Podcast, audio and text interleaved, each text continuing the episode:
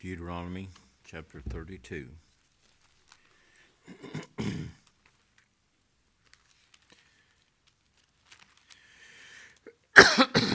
Excuse me. I actually want to um, read over in uh,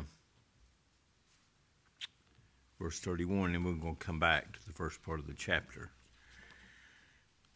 The title of the message is Their Rock is Not Like Our Rock. Verse 31 Their rock is not as our rock, even our enemies, themselves being judges. You don't believe that their rock is not as our rock? Well, just ask them. That's what he's saying. He said they'll tell you. So let's begin back in verse with that thought in mind. Let's read verse 30 of chapter 31. And Moses spake in the ear of all the congregation of Israel the words of this song until they were ended. If you read on over into the last part of this chapter, this was probably the, if you want say, the last song that Moses sung to the children of Israel. And they would learn these songs because they would need to be brought back to their mind because they were sinners and need of mercy and grace. This song is given for the children of God when they sin. And we sin. I'm glad you sung that song, Jeff. I hadn't heard it sung in a long time. How tedious and tasteless the hours when Jesus no longer I see. Why is it my winters are so long?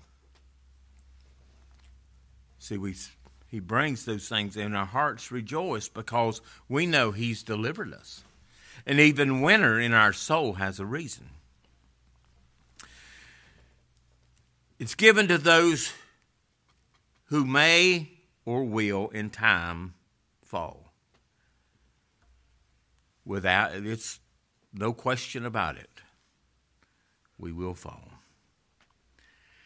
In this chapter, it makes reference to our great God and our Lord Jesus Christ, and he said he's our rock. He's the rock that followed him. That rock is Christ. A rock is something solid, something immovable, a mighty fortress. I'll give you a couple of scriptures.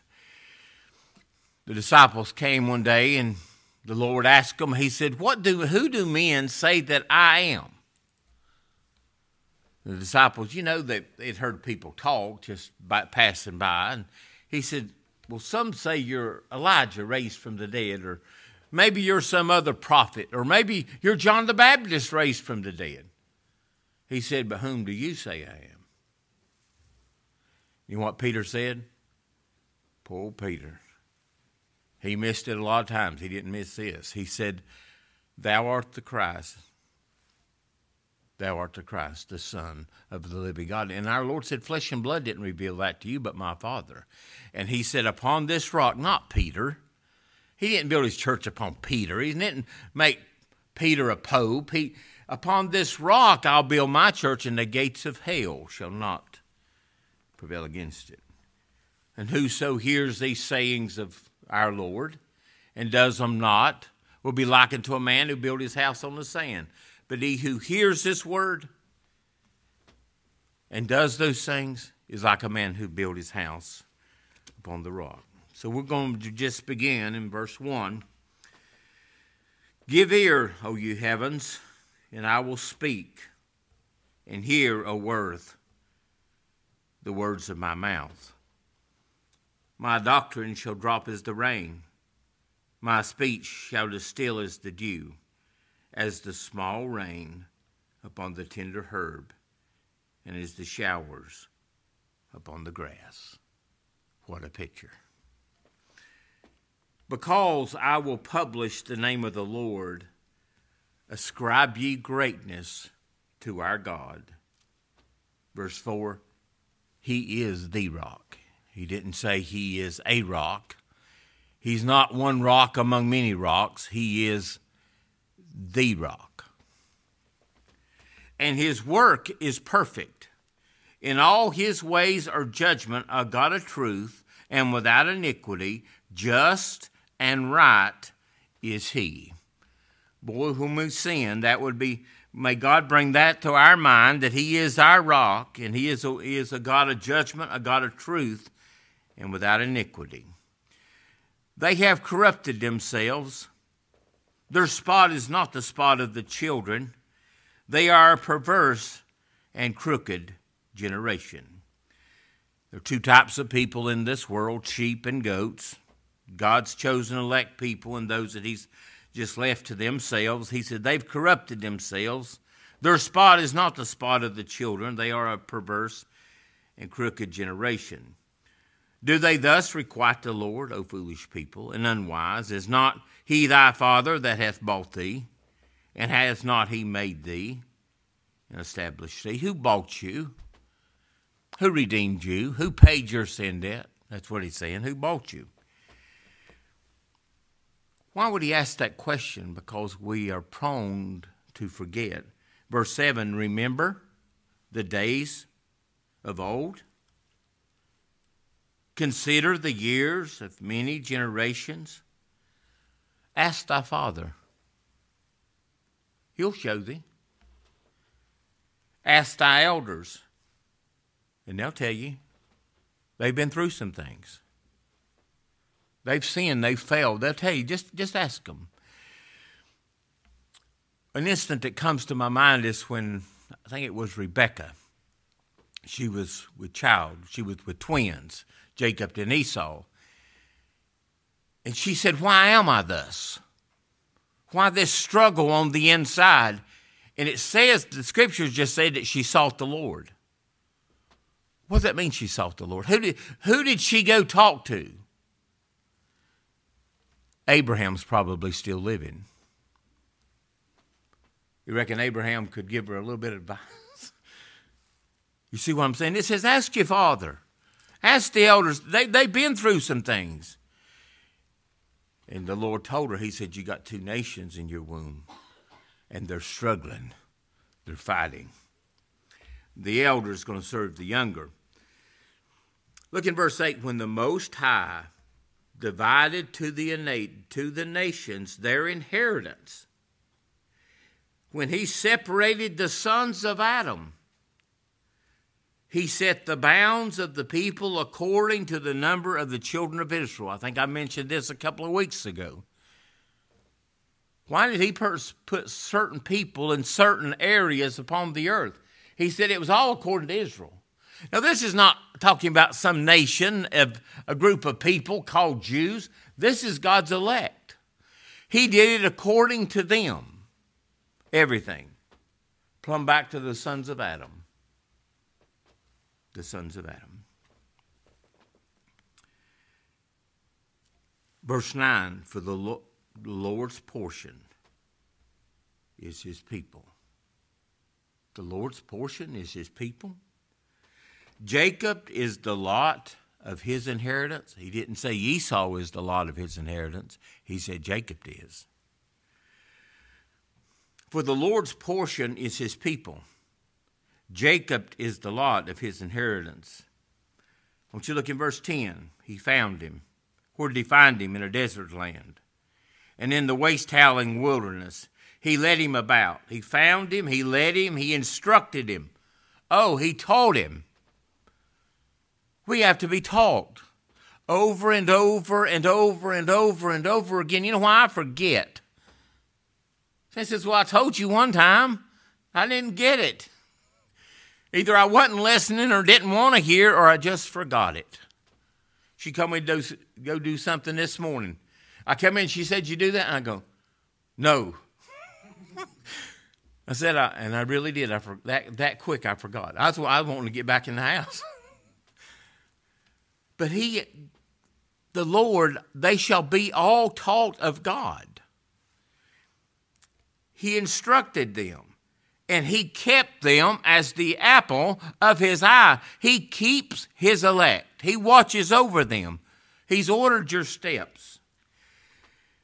Then he gives an example of this, of instruction. I've preached this several times. As an eagle stirreth up her nest, fluttereth over her young, spreadeth abroad her wings, she takes them and bears them on her wings. Why does she stir up the nest? To teach them to have to fly. If they didn't, they didn't, they would be comfortable and they would just there and just die in that nest, mama feeding them. And she'll make the nest uncomfortable to teach them y'all need to leave. And you know what she's got to teach them to do? To fly.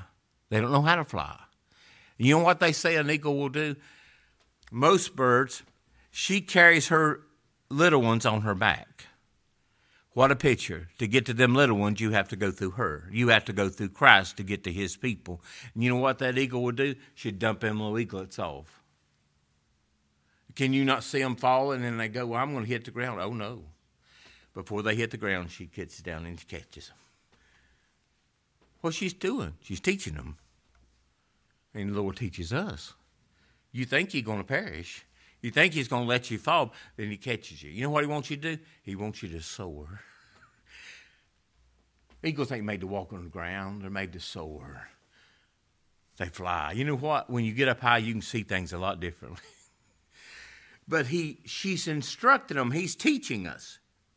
So the Lord alone did lead him and there was no strange God with him. God led them, God taught them. He made him ride on the high places of the earth, that he might eat the increase of the fields, and he made him to suck honey out of the rock, and oil out of the flinty rock, butter and kind, and milk of sheep, with fat of lambs, and rams of the breed of Bashan, and goats with the fat of kidneys of wheat. And thou didst drink the pure blood of the grape. But Jeshurun, who, what does that mean? It means the upright one, the just one. Well, who are the just ones? Those that God has made just, those that He has made right. And Jeshurun. It's amazing when I read this, I started looking over it last night, and I had about, you know, completed working on my first message. Look what it says about Jeshurun. What, what happened about Jeshurun? He waxed fat. I thought, boy, isn't that uh, just a coincidence? And he kicked. Thou art waxen fat, thou art become thick, thou art covered with fatness. When he forsook God, oh, there's the evidence of his fatness. He forsook God, which made him, and he lightly esteemed the rock of his salvation. Now, he's not changing horses in the middle of the stream. What's he been talking about? He's been talking about his people. He's still talking about his people. Jeshurun, you mean Jeshurun, the children of God, can wax fat? Well, sure they can. And they look what they did. They forsook God, and they lightly esteemed the rock of their salvation. How in the world could we ever do that? But I'm telling you, I'm here to tell you we do.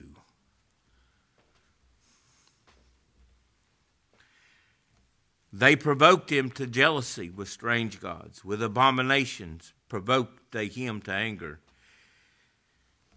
They sacrificed unto devils, and not to God, to gods whom they knew not, new gods that came up newly, whom their fathers feared not. Let me see if I can find. I had a, a scripture talking about these new gods. Men like to think that they know something nobody else does. There's nothing new under the sun. Nothing. I heard someone I heard someone make this statement one time and I go, hold on here. We were, we were all sitting around and they said, you know, we're such an enlightened generation that we, we, we know more than Spurgeon and, and Gill and, and Non Newton and Bunyan. You know, we, we know more. And I'm thinking, you just revealed how little you do know. I don't care what we have. We may have a lot of things they didn't, but I can tell you, you read behind those men. Those men were those men had been taught something. Those men had been instructed. Those men had been taught to fly, to soar. But I think it's it's in Acts. I can't remember. Let me see if I can find the scripture. Oh yeah, here it is in Acts seventeen twenty one. And all the Athenians and strangers which were there they spent all their time in nothing else but to tell or to hear some new thing. I don't have anything new. I have something as old as eternity. When a man says he's got something new, years ought to pop up. That's what he said. And they said, uh, they sacrificed unto devils, to gods whom they knew not, to new gods that came newly up whom your fathers feared not. Of the rock that beget thee, thou art unmindful. Notice how many times he uses that word rock. He wants them to remember it. What? Who is the rock? And hath forgotten God that formed thee. Of the rock that beget thee, thou art unmindful, and hast forgotten God that formed thee. And when the Lord saw it, he abhorred them because of the provoking of his sons and of his daughters. And he said, I will hide my face from them. I will see what their end shall be. For they are a very froward generation, children in whom is no faith. The way they lived and walked, it was as if they had no faith. How did he teach them? Why do my winters seem so long? Most winter days here in this part of the state is just like today cloudy, dreary, damp day, isn't it? And most of the time, our life is a dark, damp, dreary thing. But thank goodness when the sun shines. the sun's right where it's always been. They have verse 21, they have moved me to jealousy with that which is not God. They have provoked me to anger with their vanities, and I will move them to jealousy with those which are not a people. I will provoke them to anger when a foolish nation. For the fire is kindled in my anger, and shall burn into the lowest hell, and shall consume the earth with her increase, and set on fire the foundations of the mountains. I will heap mischief upon them. I will send mine arrows upon them. They shall be burnt with hunger and devoured with burning heat and with bitter destruction. I will also send the teeth of beast upon them and the poison of serpents of the dust. The sword without and the terror within shall destroy both the young man and the virgin, the sucking also in the man of gray hairs. No one's exempt. And I said, I would scatter them into corners. I will make the remembrance of them to cease from among men. Were it not that I feared the wrath of the enemy, lest their adversaries should behave themselves strangely, and lest they should say, Our hand is high, and the Lord hath not done all this. God's not afraid of anything. But he's doing things in such a way that so that the enemy can't say, God couldn't do that. God does it as He pleases. And you know what? You have to be taught that. No matter what you're going through, when you go through it, you remember that God does as He pleases. His ways are always perfect. He knows what's best, He knows how to teach us. Whatever it is. You know, men say today, God didn't do that. Oh, He didn't. He didn't. He didn't. Why was Eglon sitting under the palm trees? God did that. God strengthened his hand, or he wouldn't have been there. And what's he doing? He's teaching us. Teaching us what? That he's the rock. Verse 28 For there are a nation void of counsel, neither is there any understanding in them. Oh, that they were wise, that they understood this, that they would consider their latter end. How should one chase a thousand and two put 10,000 to flight, except the rock had sold them, and the Lord had shut them up. their rock. You notice that word rock has a small r? Their self righteousness, that which they trust in, is not like our rock. They're trusting in their own self righteousness. And you know what God keeps teaching you? You have none of your own. You have none. Their rock is not as our rock, even our enemies themselves being judges. For their vine is as the vine of Sodom, and their fields of Gomorrah. Their grapes are grapes of gall, their clusters are bitter. Their wine is the poison of dragons, and the cruel venom of asp. Is not this laid up in store with me? and sealed up among my treasures. To me belongeth vengeance and recompense. Their foot shall slide in due time, when the day of their calamity is at hand, and the things that shall come upon them make haste. Want you to see this for the Lord shall judge his people. If judgment began at the house of God, where does the ungodly appear? And repentest thyself for his servants when he seeth that their power is gone and there is none shut up or left? And he shall say, Where is their gods? The rock in whom they trusted, where is their gods? You have a God. You know where your God is. Our God is in heaven. He does whatever He pleases. But where's your God? Where's your rock?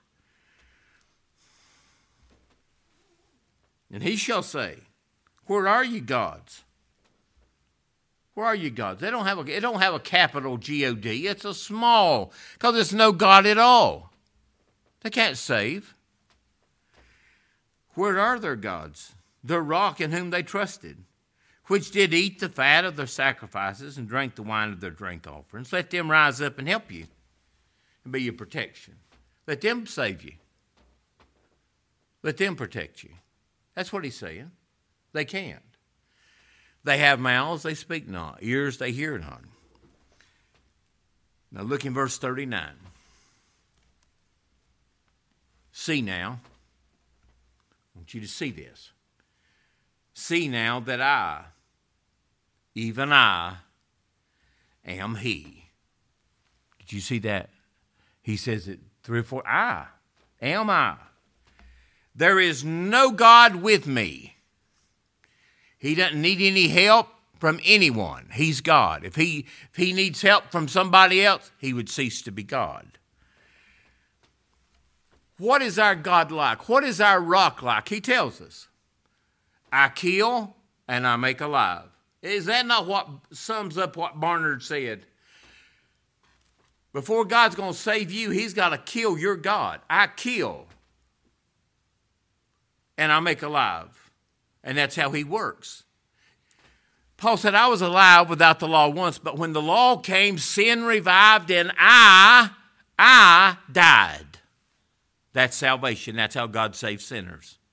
Men want the glory without the crucifix. They want the glory without the cross. They don't want to die. And we die daily. What I would do, I don't do. I kill and I make alive. If he's never killed you, you're not alive.